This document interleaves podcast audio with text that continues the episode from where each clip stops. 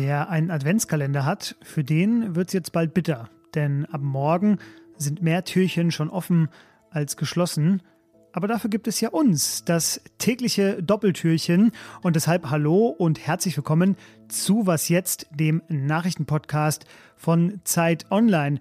Mein Name ist Fabian Scheler, es ist Mittwoch, der 13. Dezember und ich spreche heute über Europafreude in Polen und über den Umgang mit Judenhass an amerikanischen Elite-Unis. Jetzt aber erstmal die Nachrichten. Ich bin Anne Schwedt, guten Morgen. Der ukrainische Präsident Volodymyr Zelensky hat bei einem Besuch in Washington um weitere US-Militärhilfen für sein Land geworben. Nach einem Treffen mit dem US-Präsidenten Joe Biden und hochrangigen Vertretern von Republikanern und Demokraten sagte Zelensky, ihm gehe es besonders um Verstärkung bei der Luftabwehr. Biden warnte erneut davor, US-Hilfen für die Ukraine weiterhin zu blockieren. Zahlreiche US-Republikaner wollen weitere Hilfen für die Ukraine an Bedingungen knüpfen, etwa an schärfere Einreiseregeln für die USA. Die Weltklimakonferenz ruft zu einem Übergang weg von fossilen Energien auf. So steht es zumindest im neuen zentralen Beschlussentwurf, der heute früh bekannt wurde. Damit wurde der Text in langwierigen Verhandlungen im Vergleich zum vorherigen Entwurf nachgeschärft. Der hatte nur eine Verringerung der Förderung und Nutzung von fossilen Energien vorgesehen. Länder wie Deutschland konnten sich mit ihrer Forderung aber nicht durchsetzen, einen weltweiten Ausstieg aus Kohle, Öl und Gas zu vereinbaren. Redaktionsschluss für diesen Podcast ist 5 Uhr. Morgen am Donnerstag beginnt in Brüssel der letzte EU-Gipfel in diesem Jahr und schon heute treffen sich die Westbalkan-Regierungschefs mit denen der EU-Mitgliedsländer um über mögliche EU-Beitritte zu beraten. Bei all dem dabei ist ein alter Bekannter, aber in neuer Funktion. Donald Tusk, Ex-Präsident des Europäischen Rates, kommt als frisch vereidigter polnischer Regierungschef nach Brüssel. Rechte Parteien können besiegt werden, schreibt unser Brüssel-Korrespondent Ulrich Ladurner nun vor dem Gipfel. Und darüber möchte ich mit ihm sprechen. Hallo Ulrich. Ja, hallo. Wenn ich es jetzt grob zusammenfasse, könnte man sagen, Polen freut sich wieder auf die EU und auch die EU freut sich auf Polen. Ist denn diese Zuversicht berechtigt?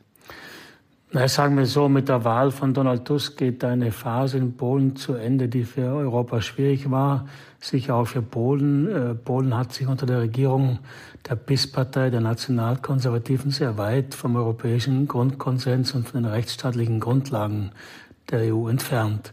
Und diese Phase geht jetzt zu Ende. Tusk war mal Ratspräsident der Europäischen Union. Er kennt die EU bestens. Hat er denn trotzdem schon angedeutet, wie er vielleicht auf manchen Politikfeldern sich anders verhalten wird als die PIS? Ja, natürlich innenpolitisch, wie er gesagt hat im Sejm, im äh, polnischen Parlament, wird er sozusagen wieder dafür sorgen, dass das Polen ein demokratisches und freies Land ist. Er möchte natürlich rückgängig machen, was die BIS in rechtsstaatlichen Fragen angerichtet hat, nämlich äh, eine teilweise Unterwerfung der Gerichte und der Politik. Außenpolitisch, sprich europapolitisch, äh, wird man sehen müssen. Äh, Tusk kennt die EU bestens. Er weiß auch, dass das ein Zusammenschluss von Nationalstaaten ist, in der bei allen europäischen Bekenntnissen, die aus diesen Nationalstaaten kommen, auch die, diese, eben diese Nationalstaaten auch immer mit harten Bandagen für Interessen kämpfen. Ich glaube, dass Tusk äh, das auch tun wird und dass er eben für seinen Polen in der EU antreten wird und Interessen seines Landes auch mit Härte vertreten wird. Hm. Die Skepsis gegenüber der EU, die hatte ja nicht nur die PIS, sondern es gibt ja eigentlich europaweit EU-skeptische Bewegungen. Ich sag mal Le Pen in Frankreich, Meloni in Italien sogar als Regierungschefin. In Deutschland gibt es die AfD und jetzt hat aber Tusk gewonnen. Der ist ja ein überzeugter liberaler Europäer. Lassen sich denn aus diesem Sieg über die Ländergrenzen hinaus Erkenntnisse zum Umgang mit dem Rechtspopulismus ableiten? Naja, äh, ich glaube, das ist nicht so ganz einfach, weil natürlich jedes Land besondere Bedingungen hat. Aber was schon wichtig ist, man, man glaubt ja mit Blick auf die Wahlen zum Europaparlament im nächsten Jahr, dass äh, viele, dass die, die Mehrheiten nach rechts rücken werden. Das glaubt man, weil eben in verschiedenen Nationalstaaten, Italien, Schweden, Niederlande, rechte Parteien gewonnen haben. Und Polen ist jetzt eine Ausnahme, weil da hat es eine liberale Partei äh, gewonnen. Insofern ist, sagen wir so, der Trend nicht gebrochen, aber es zeigt sich doch, dass es nicht eine entschiedene Sache ist, dass äh, nächstes Jahr es hier mit einem Europa zu tun haben, das weiter rechts steht. Das ist nicht ausgemacht. Das ist wie viele dieser Fragen ein, ein Ergebnis eines politischen Kampfes. Und in Polen ist er in dem Fall für die liberale Seite ausgegangen. Und das kann natürlich auch in anderen Ländern äh, so sein. Das kann auch so sein, wenn man an die Europawahlen denkt. Also, es stehen äh, Gipfeltage in Brüssel an. Donald Tusk kennt das aus seiner Zeit als Vorsitzender des Europäischen Rates. Jetzt fährt er als polnischer Ministerpräsident nach Brüssel und wir werden deshalb ganz sicher auch wieder sehr bald von Ulrich Ladurner hören, unserem Brüssel-Korrespondenten. Vielen Dank dir, Ulrich. Ja, danke schön. Und sonst so? Unaufhaltsam schreitet der letzte Monat dieses Jahres voran und der PR-Berater Tom Whitwell, der hat eine ja, ganz besondere Liste an 52 Dingen veröffentlicht, die er dieses Jahr gelernt hat und die ist so gut, dass ich die Ihnen nicht vorenthalten will, zumindest Teile davon. Also, wussten Sie, dass das US-Verteidigungsministerium pro Jahr etwa 100 Millionen Dollar damit verdient, dass die Soldatinnen und Soldaten Geld in die Spielautomaten auf ihren Militärstützpunkten stecken? Und auch das noch, Schottland hat wieder so viel Waldfläche wie vor etwa 1000 Jahren. Und so weiter und so fort. Lesen Sie rein, sonst wüssten Sie nämlich auch nicht, dass man bei manchen korrupten mexikanischen Polizisten das Schmiergeld jetzt auch mit der Karte zahlen kann. Die Präsidentin der renommierten Harvard University, Claudine Gay, bleibt im Amt. Das ist deshalb bemerkenswert, weil sie vergangene Woche bei einer Anhörung im US-Kongress gefragt wurde, ob der Aufruf zum Genozid an Jüdinnen und Juden, den man bei Demos an der Harvard Uni gehört hat, gegen die Verhaltensregeln der Uni verstößt. Und statt einfach Ja zu sagen, der Aufruf zum Genozid an Juden verstößt gegen die Harvard-Etikette, sagt sie, es komme auf den Kontext an. Und seitdem wurde ihre Entlassung gefordert aus verschiedenen Gründen. Zum einen hat sie natürlich verpasst, an dieser Stelle ganz klar zu sagen, ja, wer den Genozid an Jüdinnen und Juden fordert, der hat an Harvard nichts verloren. Dann gibt es namhafte Aufrufe über tatsächlich alle politischen Lager hinweg, unter ihnen auch schwerreiche Absolventinnen und Absolventen, die drohten künftig nicht mehr für die Uni zu spenden.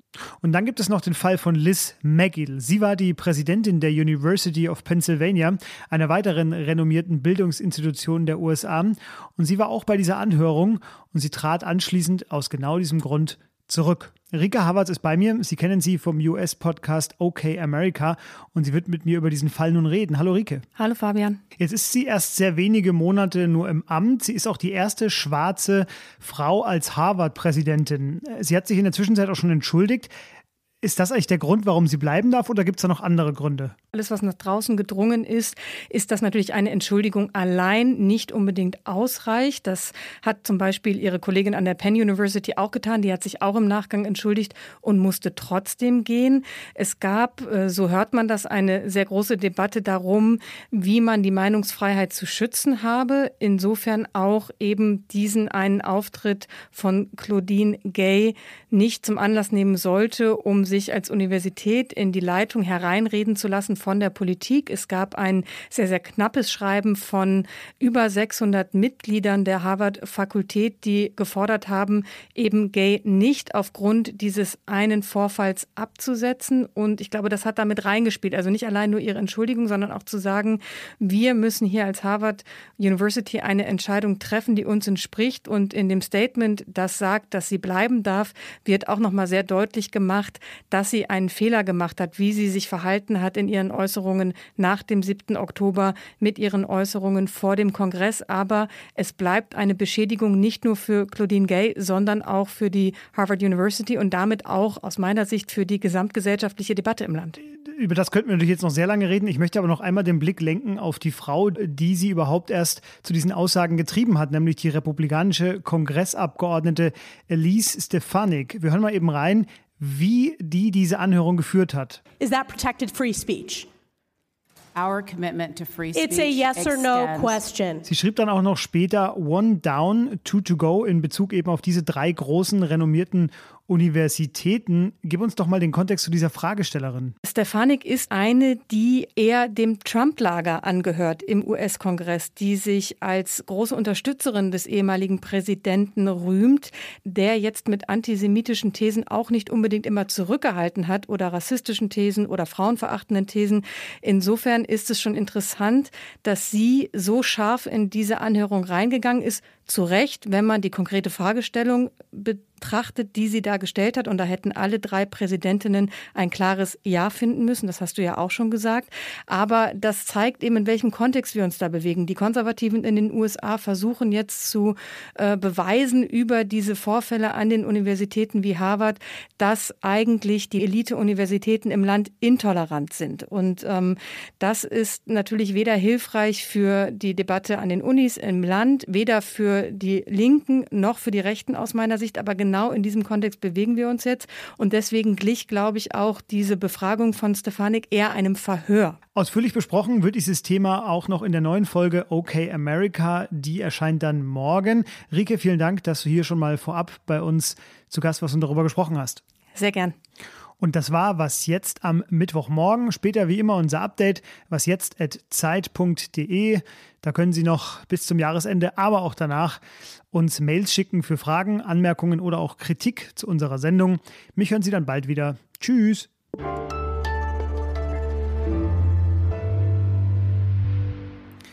Ich fahre jetzt übrigens gleich zu den Kolleginnen und Kollegen bei der Was jetzt Weihnachtsfeier.